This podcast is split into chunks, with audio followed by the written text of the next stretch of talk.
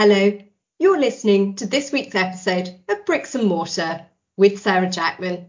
Today I'm talking to Tallulah Bannerman, a fourth year architecture student at Edinburgh University and the 2022 winner of the Women in Property National Student Award presented in September at Claridge's Hotel in London. Tallulah, many thanks indeed for joining me today. I guess first, huge congratulations on your recent award. Tell me a little bit about how it feels to be the recipient of that. No, thank you so much for having me today on this podcast. And yeah, it's an honour to be representing the Women in Property Award. I think it feels slightly surreal still. I think it hasn't properly settled in. It was a wonderful event, and I think I really could not have picked out the winner myself. I think I was surrounded by a lot of incredibly inspiring uh, young women. So I'm yeah honoured to be here today to represent um, the award scheme and um, still slightly buzzing off the idea of of me winning. And tell us a little bit about that process. I mean, I know um, there was a sort of regional selection process that you went through, and then you were sort of pulled together amongst the people who'd been selected from the regions. Just tell me a little bit how, how it all started and how that process worked for you last year I was in my third year at the University of Edinburgh, and so I was nominated by them uh, to be put forward to this award scheme. I think there are 14 different regional elements of the Women in Property uh, award scheme, so I was put forward to the Central Scotland regional round, where I was asked to present a recent academic project um, or piece of my portfolio.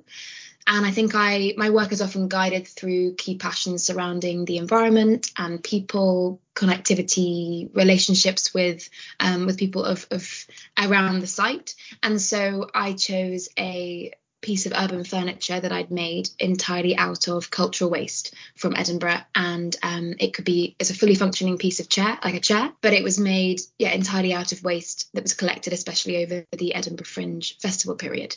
So I presented that uh, in, in Edinburgh of I think five people uh, who were the regional sponsors of the Central Scotland branch, run by Mari Murray, who's the you know WIP Central Scotland branch chair. And so then I presented to them, and then they asked me a, a series of questions, kind of interview style questions about myself and my passions uh, with towards the field of, of architecture and the built environment. And from then on, I then was lucky enough to get uh, recommended to be the well, one of the two regional winners for the Central Scotland branch. And so then the 14 of us went forward to, as you said, the final in, uh, in Claridge's last week. Um, so we came together and again had another round of interviews with the national sponsors and were asked five questions that could have been anything. quite hard to prepare for, but um, uh, you know, ranging from our thoughts on sustainability to how we want to contribute to diversity and inclusion in the built environment sphere. Uh, we had a final at Claridge's, and then yeah, I was fortunate enough to be named the winner uh, at the end of that evening.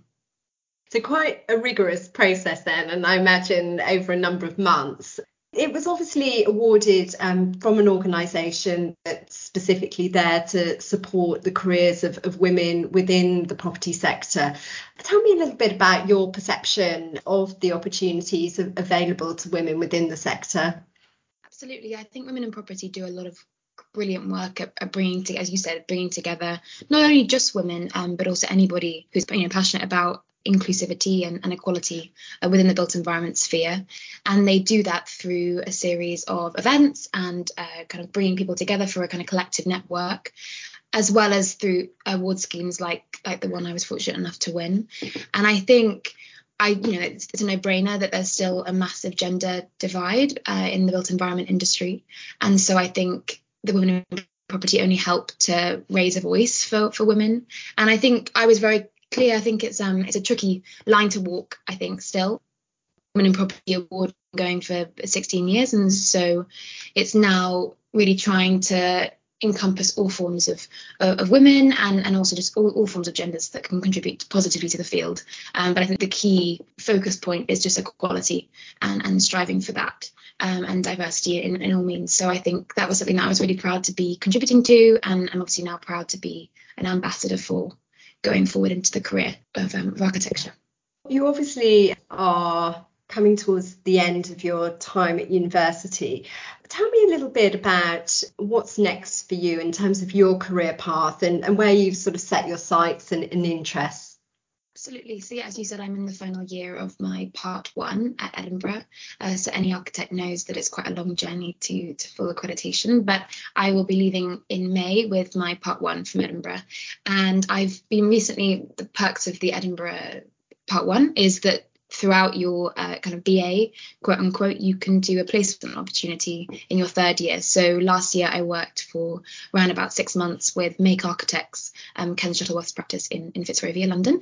And so I spent, um, yeah, a, a large time working with them. And I think I was able to contribute to you know a number of different projects at different uh, scales, um, different stages of construction, and uh, within complete diverse teams of, of individuals within that practice.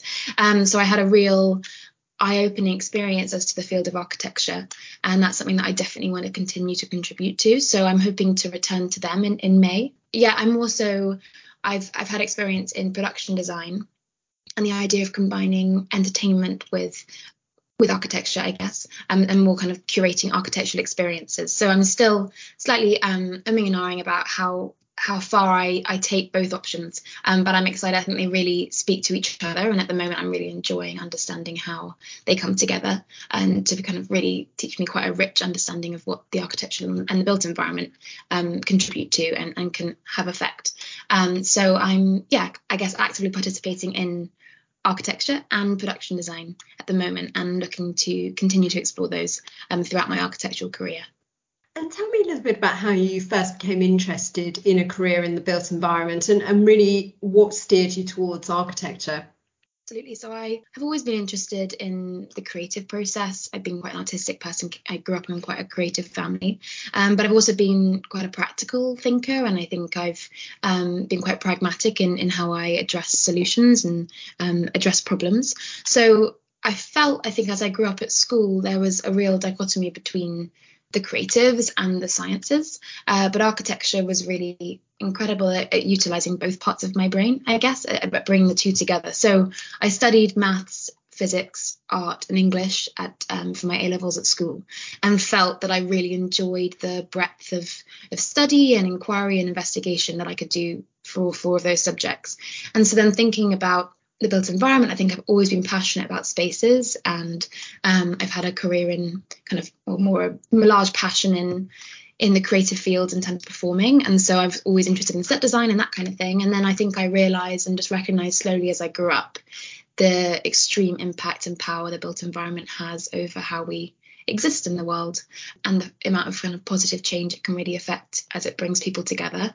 So as I started investigating it more, as I was kind of approaching my university application time, I think I realized that my passions in community and people and place and space, as well as combining art and, and maths, it seemed like quite a natural trajectory for me.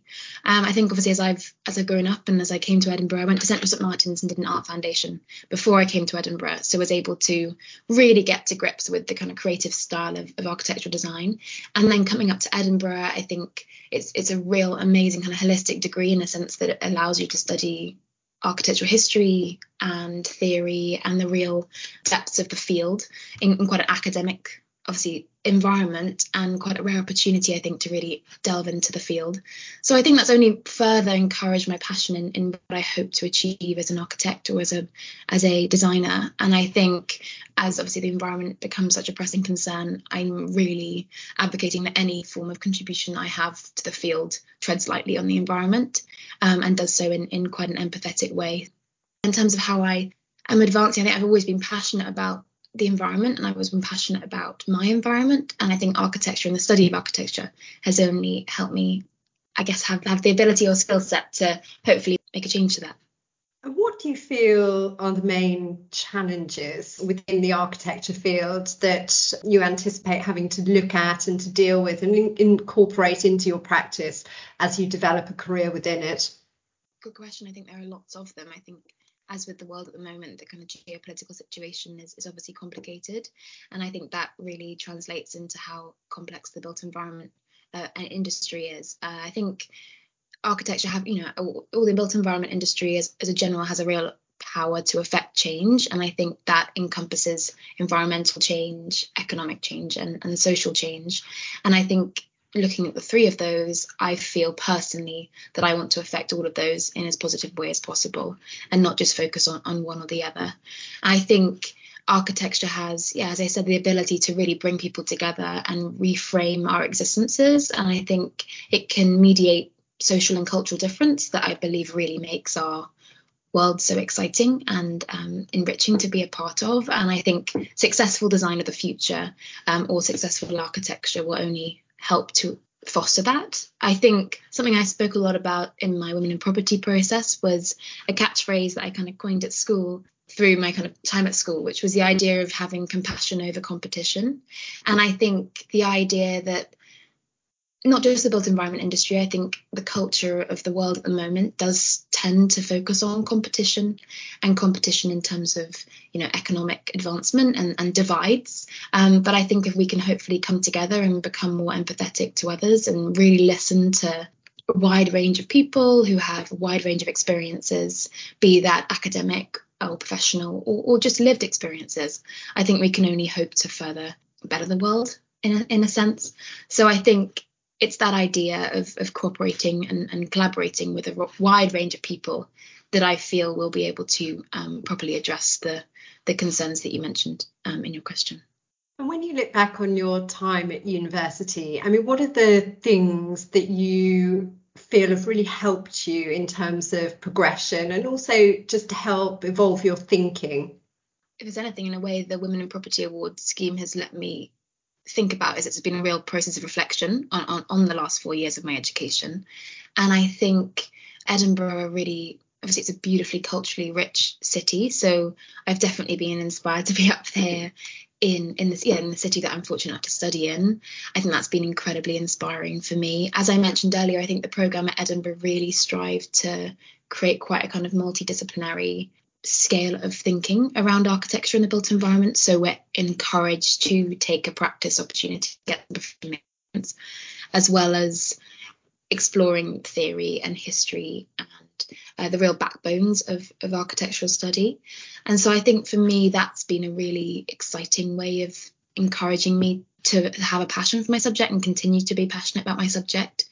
I think I was fortunate enough to be granted the uh, Richard Rogers Scholarship in 2019, which allowed me to then pursue my passion for bringing younger generations into into architectural study.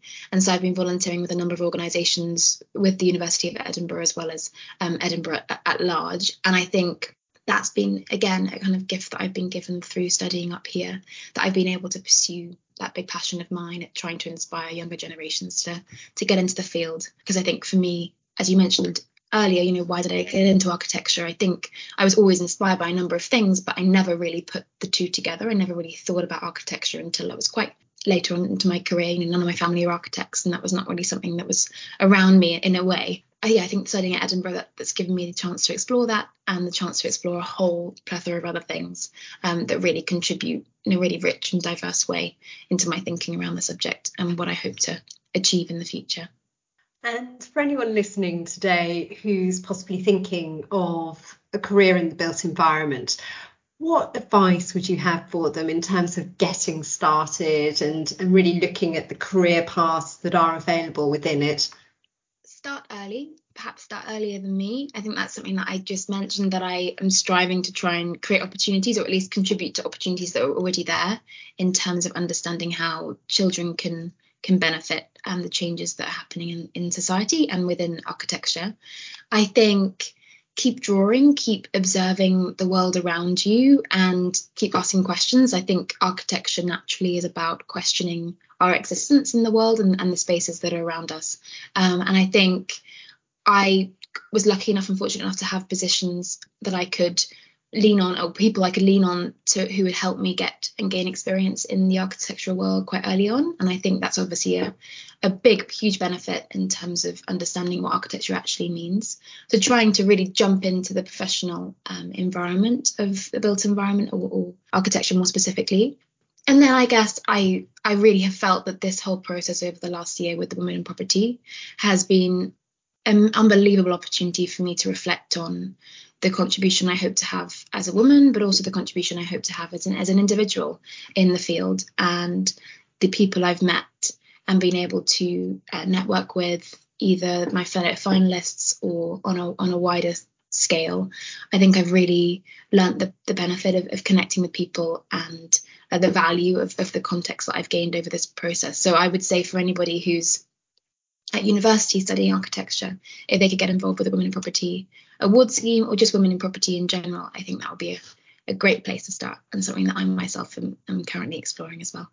Tallulah, thank you so much for joining us today and huge congratulations again on your award.